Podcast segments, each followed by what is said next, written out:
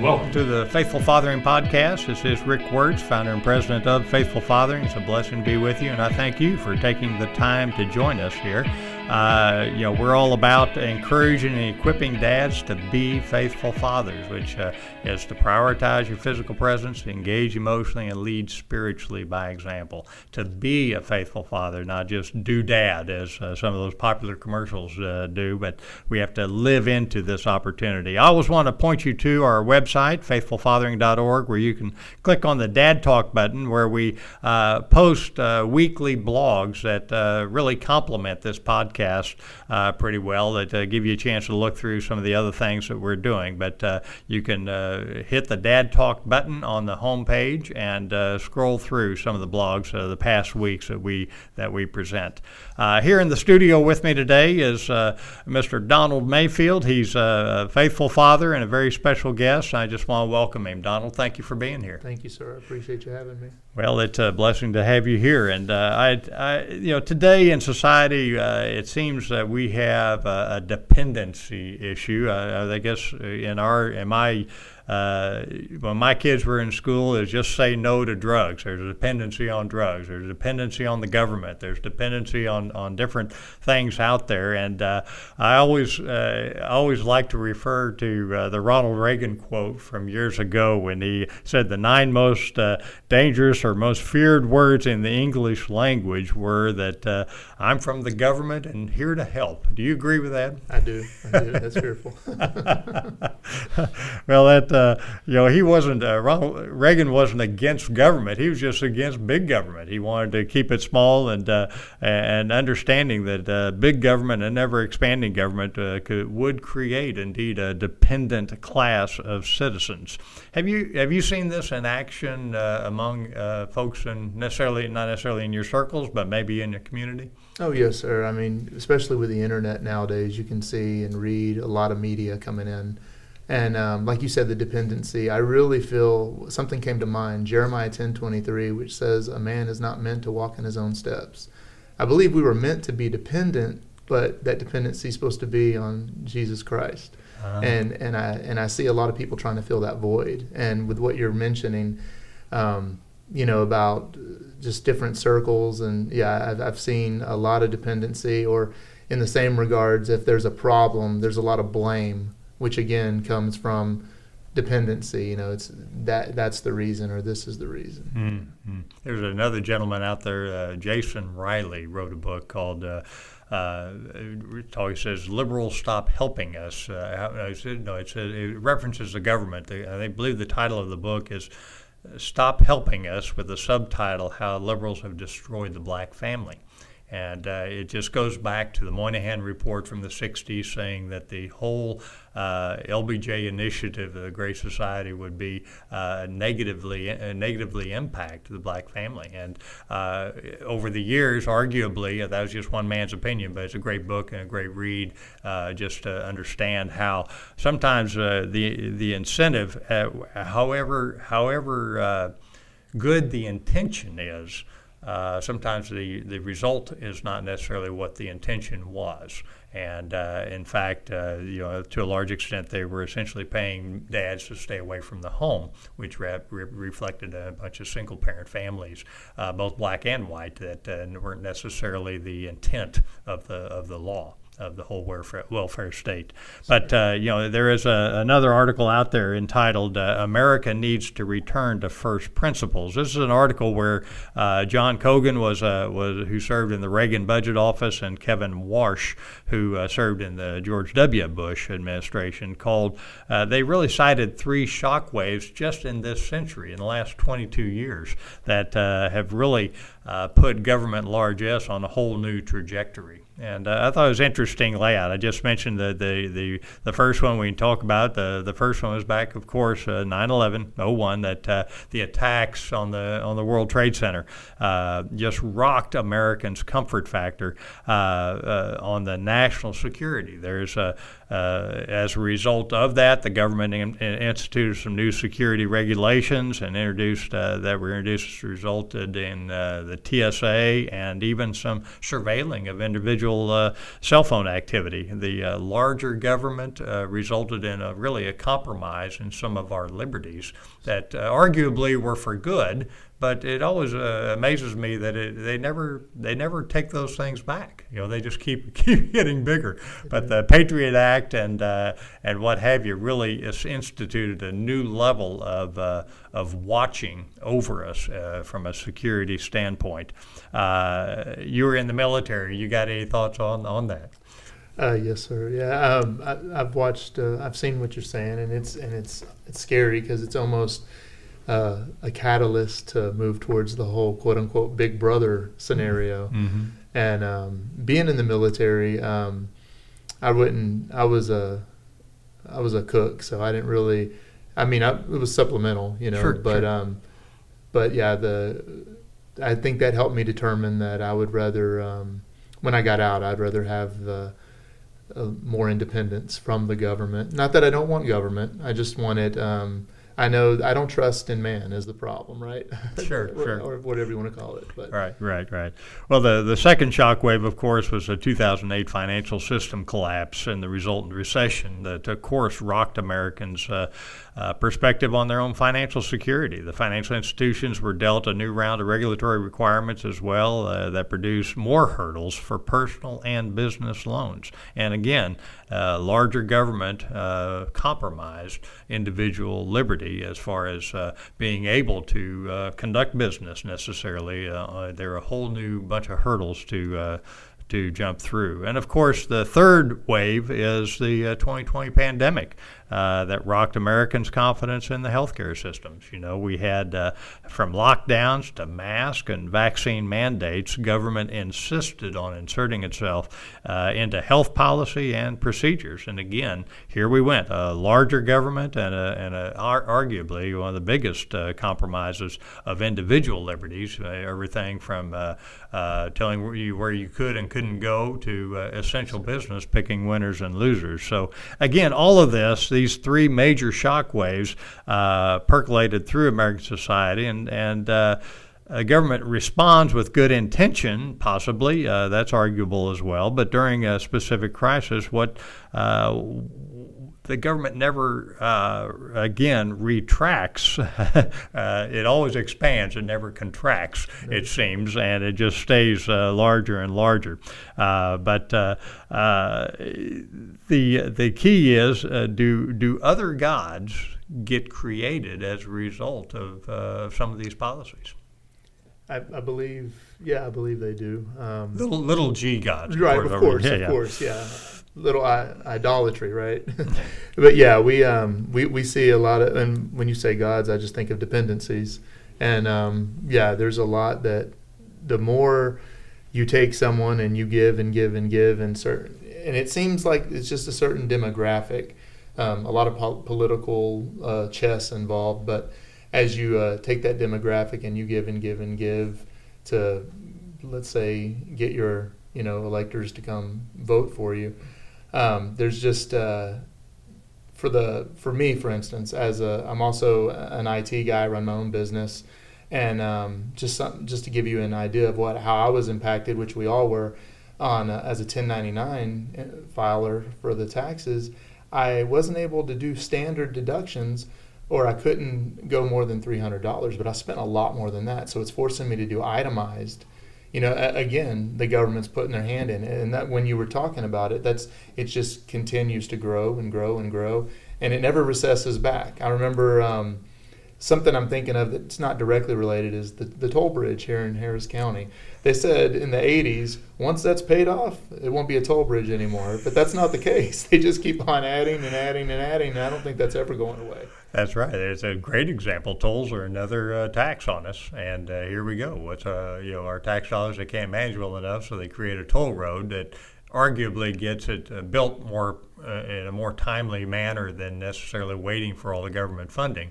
But uh, at the end of the day, you never see it. Once they start to get that cash flow, it never never stops, does it? No, it doesn't. But uh, so so we rely on uh, uh we end up uh, depending on government to protect us, to uh, to provide all the security we need. We depend on government to watch after our finances to some extent because now they're taking more and more of it. I don't mean to get political here. That's not the intent of this. But the the challenge is how how do we stand in the gap as dads that as we continue to, uh, and I'm, I'm, I do not want to say bow down to government, but as we continue to uh, uh, uh, you know, serve and, and recognize government that uh, we, we, uh, we see these things coming into our lives that continue to inhibit our ability to, you know, at some point even to worship, you know, to pray at the flagpole, to, to stand in the gap, uh, to pray in public. We just saw a Supreme Court case about praying at the 50 yard line on a football field, right? these, these things are continue to get under more and more scrutiny. And uh, at what point do we uh, finally say enough is enough? I agree. I mean, Proverb, like I mentioned earlier, Proverbs 22 6 says, Raise up a child in the way they should go, and even when they're older, they won't depart. And raising our, you had mentioned uh, how being a father, you know, could affect these things. Well, raising our children, they're going to hear all kinds of information. And I really feel it's important to establish those foundations early on and show them even and but not just early on even as you live your life in front of them as an adult you really need to just have um, your foundations established in god so they get to see how you are. And i really believe that'll affect their decision making. Um, you know the kids we're raising now they're eventually are going to be serving in our government. And um, the a problem is when people get there they go native it seems. Mm. and if we can raise our kids the right way, then they won't compromise. And if they won't compromise, then by God, He, he may allow us to turn this around. Know, I always I like to go. You know, you, I like to go back to the Old Testament a lot of times, but I think of King Josiah, who was uh, came in as a young boy, uh, thinking that uh, this is just the way the kingdom's supposed to run. We have the other gods out there on high places and what have you, and he just assumed that's the way it was until his secretary finds the book of the law. He's cleaning out the temple. They find the book of the law, and his secretary reads the book of the law uh, after Hilkiah the priest finds it, and uh, and and reads it in the presence of the king. And the king says, "My gosh." These other gods aren't supposed to be out there. He tears his robe and and and, and says, uh, "Hilkiah, please go find out what we're to do."